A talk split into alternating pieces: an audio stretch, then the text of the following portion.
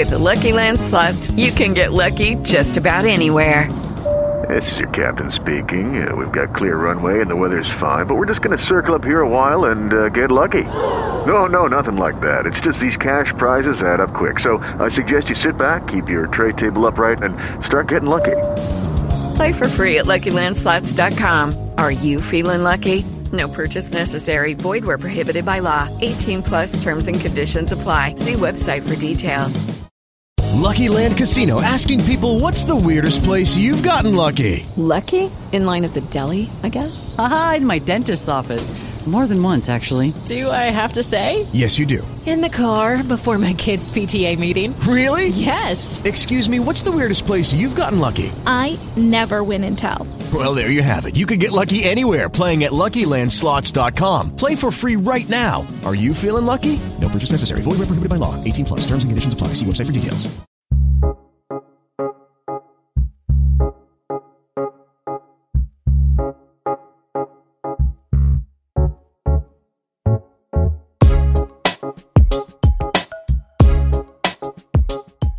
Hi, and welcome to Scott Talks. My name is Scott Slaughter, and I am the co host and executive producer of the Only One in the Room podcast. This episode is a short follow up to yesterday's interview with Seth Ferranti. Seth told us about how he was a drug dealing teen, sold LSD and marijuana to at least 15 colleges across the mid Atlantic, with his primary goal of becoming a cash millionaire by the time he was 20. I'm not sure how close he got to that, but by the time Seth was 22, he was on the U.S. Marshal's most wanted list. He was being pursued. It was, we have to remember it was the time of uh, war on drugs and just say no. So these, these types of activities were seen as major violations of the law. Seth served a 21 year sentence out of 25, and during his time in prison, he uh, he got to work. He got three degrees. He wrote 22 books. He came out with a plan, and we talk a lot about that and his experience and how it changed him. He actually says, "Prison changed me, man," and uh, he goes on to explain why.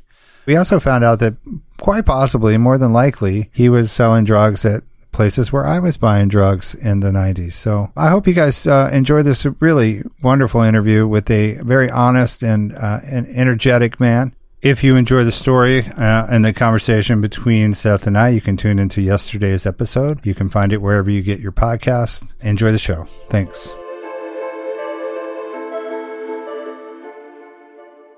This is Seth Ferranti we're talking with, and uh, Seth is a filmmaker, a writer. He did 21 years in federal prison. Where were you in prison? Mostly East Coast. Like I was FCI Manchester in Kentucky, FCI Beckley in West Virginia, Pennsylvania, FCI Loretto, FCI Fort Dix. They moved yeah, they you move around you quite around. Yeah, yeah. The feds, the feds move you around. So I did like eight different federal prisons in 21 years. All right. So as you were telling your story, I was revisiting because I'm I'm about your age. I'm 53.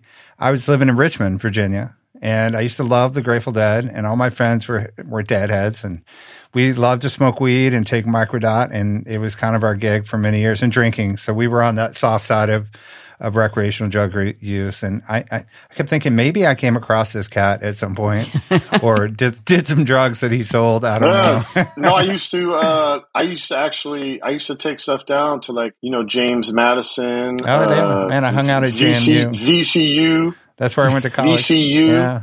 Radford, and Oh, my uh, God, yeah. Virginia Tech were like really huge markets. Yeah, I, I hit all the Virginia colleges. we must have crossed paths at some point. the other thing is, so so you get busted uh, a little bit later, and you fake your death in Great Falls, which I used to go kayaking in the same area of the the rapids that you were talking about faking your death in.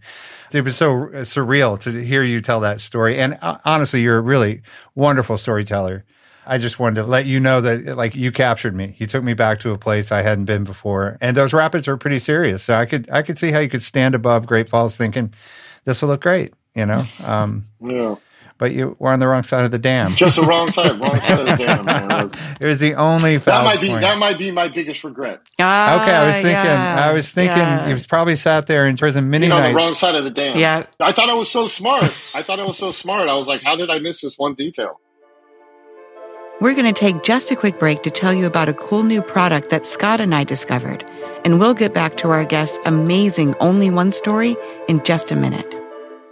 Hello, it is Ryan, and we could all use an extra bright spot in our day, couldn't we? Just to make up for things like sitting in traffic, doing the dishes, counting your steps, you know, all the mundane stuff. That is why I'm such a big fan of Chumba Casino. Chumba Casino has all your favorite social casino style games that you can play for free anytime, anywhere with daily bonuses. That should brighten your day a little.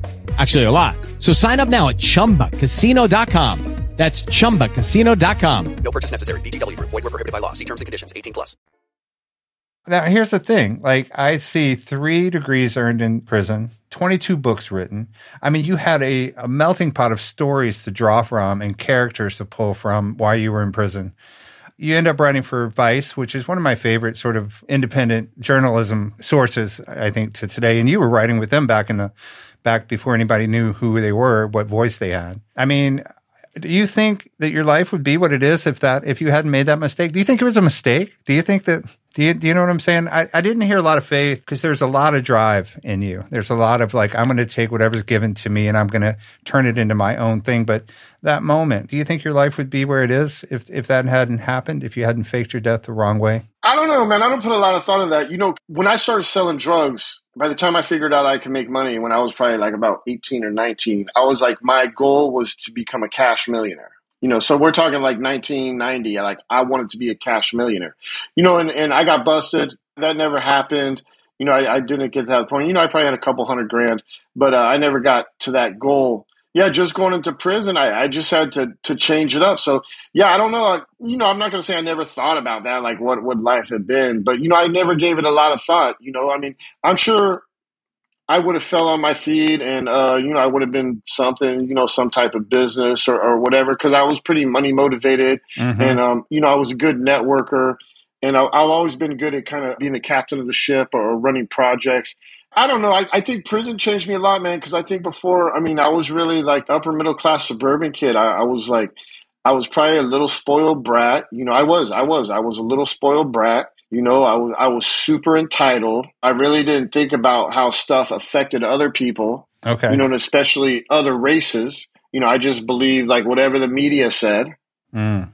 You know, so going through that whole experience, you know, when I went to federal prison, man, I went to FCI Manchester in Kentucky and I walked in that prison and it was like 75% African American.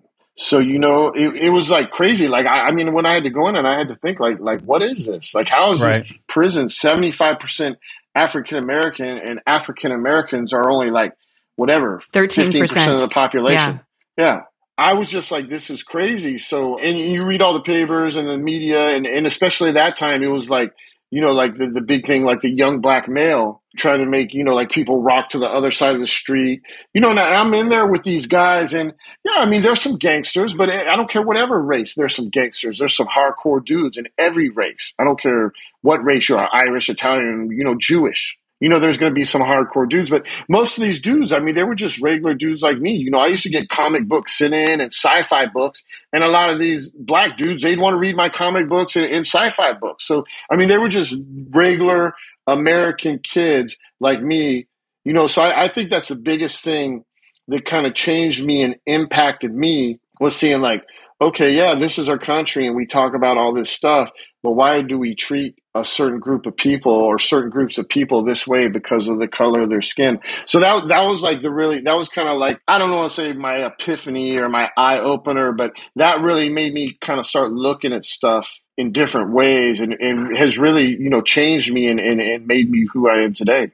So I don't I don't think I, I would change that at all. I always equate it to like you know, when you're out here, like you're in the matrix. When you're in federal prison or something, or, or prison, like you're like in that underbelly, like all those people that aren't in the matrix and they're like hiding out trying to survive. And you just start seeing stuff like a totally different way. And you start seeing, you know, like the, the, the propaganda and the, and the lies and, and how our country, you know, just, oh no, it's like this. No, it's not like that. You know what I'm saying? I'm not saying people in this country don't have a good life. We have good lives and we have lots of opportunity. But, you know, really going to federal prison showed me that, that stuff is not fair. And it showed me, too, that even though I was in prison, my skin color was still an advantage even in prison because most of the guards were white. Dude, that's amazing. I mean, you're like a you're like a double agent. Like you, you know, there are a lot of people in this world that wouldn't wouldn't believe that there's systemic aspect to the prison systems, and No, you go, totally yeah, you go in and you see this thing and question it in this It's uh, objective to our way. whole society. Look, I still I live in Missouri, right? You know, half the time. So I spend half the time, and I, I know some good people here. I mean, they're, they're good, um, you know, working class, upstanding people. But like they were brought up with this certain mindset, especially when it comes to race. And I, I got to argue with these people sometimes because they say stuff, and it's not like overtly racist stuff, but they just make like generalized comments. You know, and I got to tell people, I'm like, man, you got to look at what you just said, man That's awesome. we're all people, you know, and, and that's what I really, I think prison, the biggest thing prison gave to me, because when they strip you down of all the money, they strip you down of all the clothes, all the material goods, they strip you down of where you're from, and they put you in there and they put you in those khakis. We're all the same, you know. We're all people. We don't have nothing else. You know, our family's not there. It doesn't matter how much money you have or don't have, guns and stuff. Even though you know you still do have weapons, but uh, it just really kind of shows you that people are people, man. You got to take people, and in there in prison, that's what they say. They say in prison, they say the only thing you got is your word and your balls, because everything else is stripped away. So it's it's down. Is your word good? And then will you fight? Mm. That's the only two things that matter. I grew up middle class white boy, you know, and I can now I see you survive. I think what y'all like avoid, you know, like the biggest fear, you know, like I could live through this and have to spend 20 years in prison. And now you've come out with this drive and this reflection and this uh, ability to tell stories and to see a system that's flawed and willing to ally with people. And uh, it's great. I, I hope you guys uh, get to check out White Boy on Netflix. And I hope you keep doing the work. I'm going to really pay special attention to the work you do because of this interview. All right, thank you. Yes, uh, thank you so much for coming. Thank you so much for listening. The Only One in the Room is produced by the creative genius that is Scott Slaughter and edited by the uber talented polymath Christina Barcy and her team at Avon House Productions. Hey, you're still listening? Good. Please subscribe right now while you're thinking about it, quick, before you forget. And be sure to like and leave us a review of the show. Want to connect with some other Only One listeners? Be sure to join our private Only One in the Room Facebook group or check out Patreon on our website for exclusive content that you won't find anywhere else. And do you have an Only One in the Room story that you'd like to share? Please send it to the only one pod at gmail.com.